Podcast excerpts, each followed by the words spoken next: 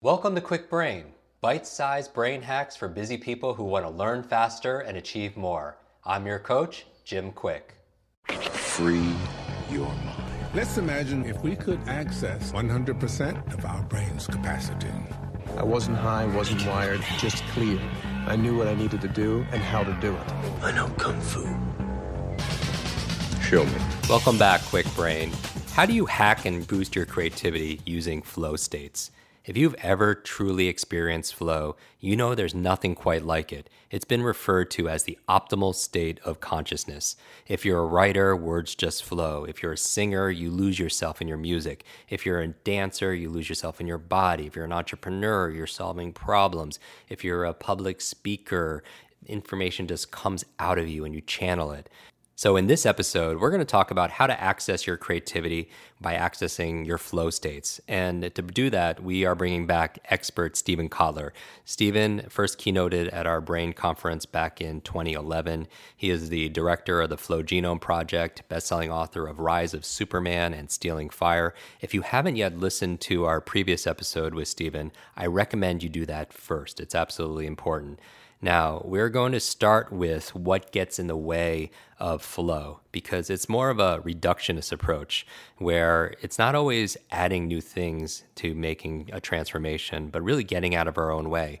Because I believe that subtraction equals multiplication that when you subtract things out of your life, uh, you actually multiplies your life. So subtraction equals multiplication. And then we're going to go into how to hack creativity and go over the stages of accessing flow states and so much more so you could get into that creative zone. So enjoy this episode. So, what are the big things that keep people that or that um, that hampers flow states? Are there are there certain things that people are doing, habits, lifestyle, anything that knocks them out of flow or keeps them from accessing those states? Uh, well, I think you know we talked a lot about focus is something that's plastic. You got to train it, right? Even if it's mindfulness, breath, or whatever it is, you got to train it all the time. So inability to train focus, right, an unwillingness to do it. I don't care how you do it, but that is one. The other thing that is really critical is flow exists kind of near, not on, but near. If I were talking about it emotionally, the flow channel is between boredom and anxiety. Boredom is, hey, there's not enough mm-hmm. stimulation here, so I'm not paying a lot of attention. Anxiety, whoa, wait, too much, I'm paying too much attention. In between is this sweet spot, right? It's the flow channel. And we've tried to measure it, other people have tried to measure it. Csikszentmihalyi and a Google Mathematician came up with 4% as the average gradient difference between challenge and skills, Wow. between boredom and anxiety, right? Like, so we focus best at tasks where the task is 4% greater, the challenge is 4% greater than our skill set. So, interestingly, 4% is right outside your comfort zone. So, you're a little edgy, right? Neurobiologically, you would have a little bit of cortisol and norepinephrine in your system, right? It'll help you pay attention. Norepinephrine is it's anxiety basically, right? So too much anxiety, too much fear blocks flow. Little bit is healthy, too much is a problem. And difficulty with that is we are constantly being bombarded by negative stimuli, by things that are scary. The brain, in, in general, depends on how you're wired, but you will take in, in six to nine negatives for every one positive that you take in, right? Because we gather depends on who, whose numbers you, take, but the, the most current numbers that we ta- our census gather 400 billion inputs of data a second, right? The vast majority of that data, first stop it goes to is the amygdala, the danger detector, right? This is basic safety and survival things. We will focus on the negative. So you're grabbing all this, it's knocking you off, it's adding anxiety. If the news is making it worse, if it bleeds, it leads. So I think like one of the things that I think is useful is I only get my news from the economist and the new scientist that's it. You know, a lot of people like restrict your news to like someplace where there's the least amount of bias, the clearest information, and you limit you. This is what I'm. This is how I'm interfacing with the world this week, and you limit it because otherwise, that anxiety is just going to build in at a low grade level, and it's going to be harder to get into flow. So I think monitoring anxiety, which is another reason that you know mindfulness, breath work, all that stuff is is useful because it downregulates the nervous system a little bit. It gets you that one second before the emotion sort of grabs hold of you. You can look at it and go, "Oh wow, that's that. That's a lot of fear. I'm not going to plug into that right now. I'm going to pass on that. Thank you very much. Right? You start getting better at that. And as a result, the emotions don't hijack you out of flow and you can mm. focus more. So it's again, it's, these, these are focusing things. Like focus is about training focus, it's also about managing fear and mm. learning how to manage anxiety and understanding that you know, a little bit of that stuff neurobiologically, neurochemically, it's good. It'll help you focus. It's great. These are focusing drugs. We're designed for that. Too much of it, and you've just, you know, you're into anxiety. The final thing I'll say on that is that has very powerful downstream consequences for high performance. And, uh, and what I mean by that is the more anxiety in the system, the smaller the database searched by the pattern recognition system. So, what I mean by that is creativity, for example, re- requires the brain to make very far flung connections to link together ideas from all kinds of neurons all over the place, right? So if you look at chronic anxiety in a brain under fMRI, right, where your thoughts are spiraling, well, it looks the same as OCD.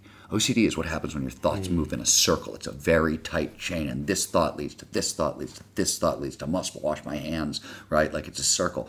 Anxiety does the same thing in the brain, and the tighter that circle is, the more anxiety there is, the less creative the brain can be. It can't make those far flung connections. So, besides training down anxiety a little bit, you know, making it really great for flow, it the downstream benefit is also amplifies creativity.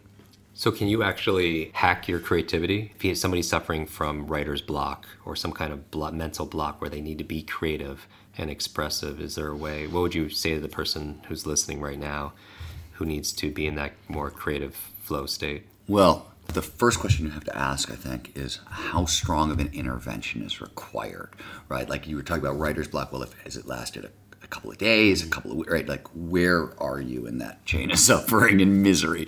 Um, but I, you know, usually when you're really stuck, you get stuck for a number of reasons.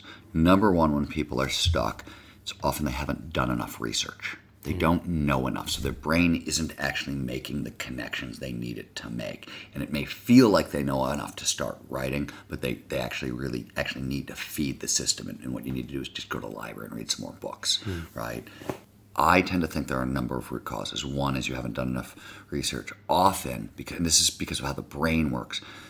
Brain's a storytelling machine, right? Mm-hmm. But it needs to know the start and it needs to know the ending before it can. The brain can fill in the middle right? But you, so I always say that if I'm lost in my writing or I'm stuck or I'm writing poorly, right? I haven't done enough research. I don't know my starts and my endings very well, right? You need to know limits are really useful to creativity. It's not, the goal isn't to think outside the box. The goal is to figure out what the box is and be as excellent as you can inside mm. that box. Um, so I think with writer's block, not knowing where your starts and your endings are, not having done enough research. I also think not having found the right voice, the right style to write in for what you're trying to do. So, you know, I always like to have, whenever I write a book, I like to have one writer, one other outside writer whose books I like, that we, are like their book feels sort of like my book. So it's not that I'm stealing. I'm, what I'm stealing is the emotional, the somatic address of that other book. Mm-hmm. So I can like, for example, when I was writing West of Jesus, I was reading a lot of Joan Didion, and so I would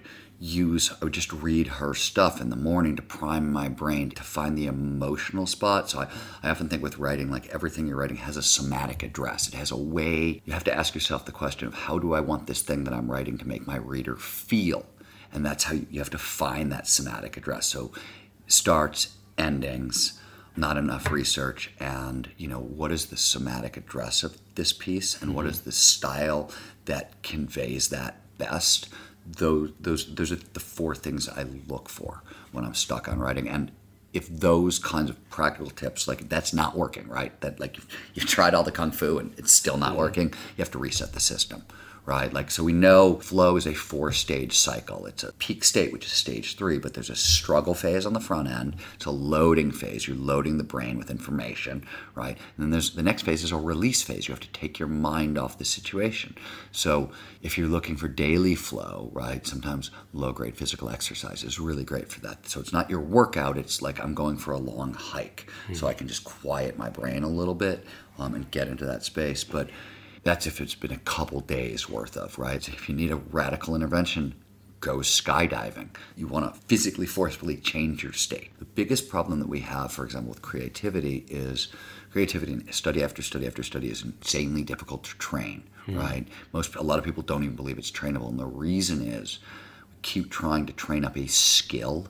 What we need to be doing is training up a state of mind. Right? Creativity is a way, it- you know, it's a bunch of different styles. You can be logically creative, you can be whatever, but there's, there's styles of thinking, but they involve shifting your state. You can't really maximize it without shifting state. So there's no skills you can learn until you can learn to control your consciousness a little. Does that make sense? It does. And what are the what's the rest of the um, the stages of flow?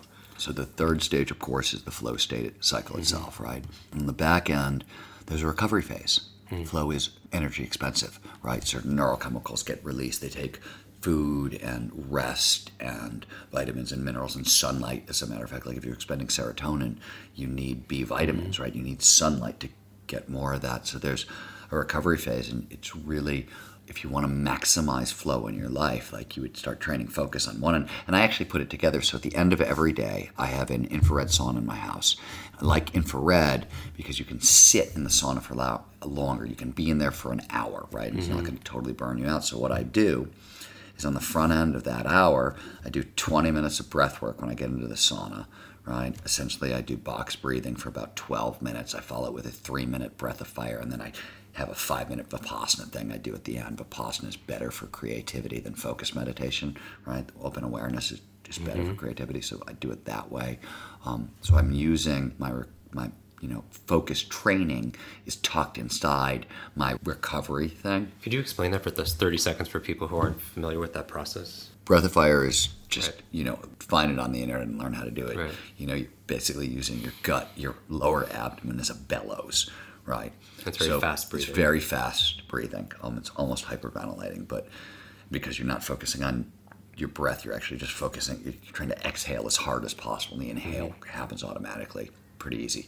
Box breathing, it's called box breathing because there's four sides to it, right? So on the first side of the box, you inhale for five seconds, and then second side is you hold your breath for five seconds, and then you exhale for five seconds, and you hold your breath with the air out of your lungs for 5 seconds, right? I like to do it. I like to start at five seconds and do three rounds of five. Then I go to six, seven, eight, nine. I go up to twelve.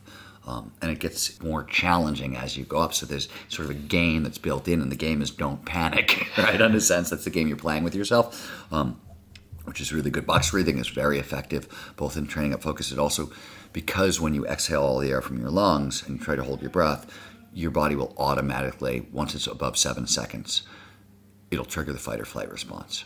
Right? It's automatic. Mm-hmm. You know, as you get better at this, it'll be eight seconds or nine seconds, but whatever. Sooner or later, you're going to be in panic mode. And one of the things that's great for training flow is taking all that energy that is panic, right? It's a lot of norepinephrine, it's a lot of cortisol. You can use it to focus. It's also, those are mm-hmm. focusing drugs, right? So instead of riding the panic, you can turn that energy into focus and go right into flow action adventure sport athletes do this all the time. They get very, very good at taking the oh my god, I'm so scared adrenaline rush and turning it immediately into hyper focus, um, right? Um, which is also really beneficial because you then you don't get too much cortisol, too much norepinephrine. It's not as hard on your, your adrenals and the rest of your system. I think I do that when I um, public speaking. The nerves are definitely there, and but then once I get on stage, that energy gets transferred. It's in a totally different state. I hope you enjoyed this episode. Do you have questions about creativity and flow? I want you to do this. Post your questions and your big ahas on social media. Share screenshots of the show, tag both Steven and myself, and I will have Steven back to answer your burning questions. You could also post them in our private Facebook group. So just go on Facebook and search Kwik Brain Podcast. And if you'd like to go deep into creativity, I invite you to join our Kwik Thinking program. It is the ultimate program on focus, decision making, problem solving, and creativity. And so you could just go to Kwik Thinking, that's K W I K thinking.com, and there you'll find a very special rate exclusive to our Kwik Brain listeners. Want to double your brain speed and memory power? If you'd like to learn rapidly and get ahead faster, I'd like to give you my brand new Kwik Brain Accelerator program. You will discover exactly what I teach my clients to learn, read, and remember anything in half the time.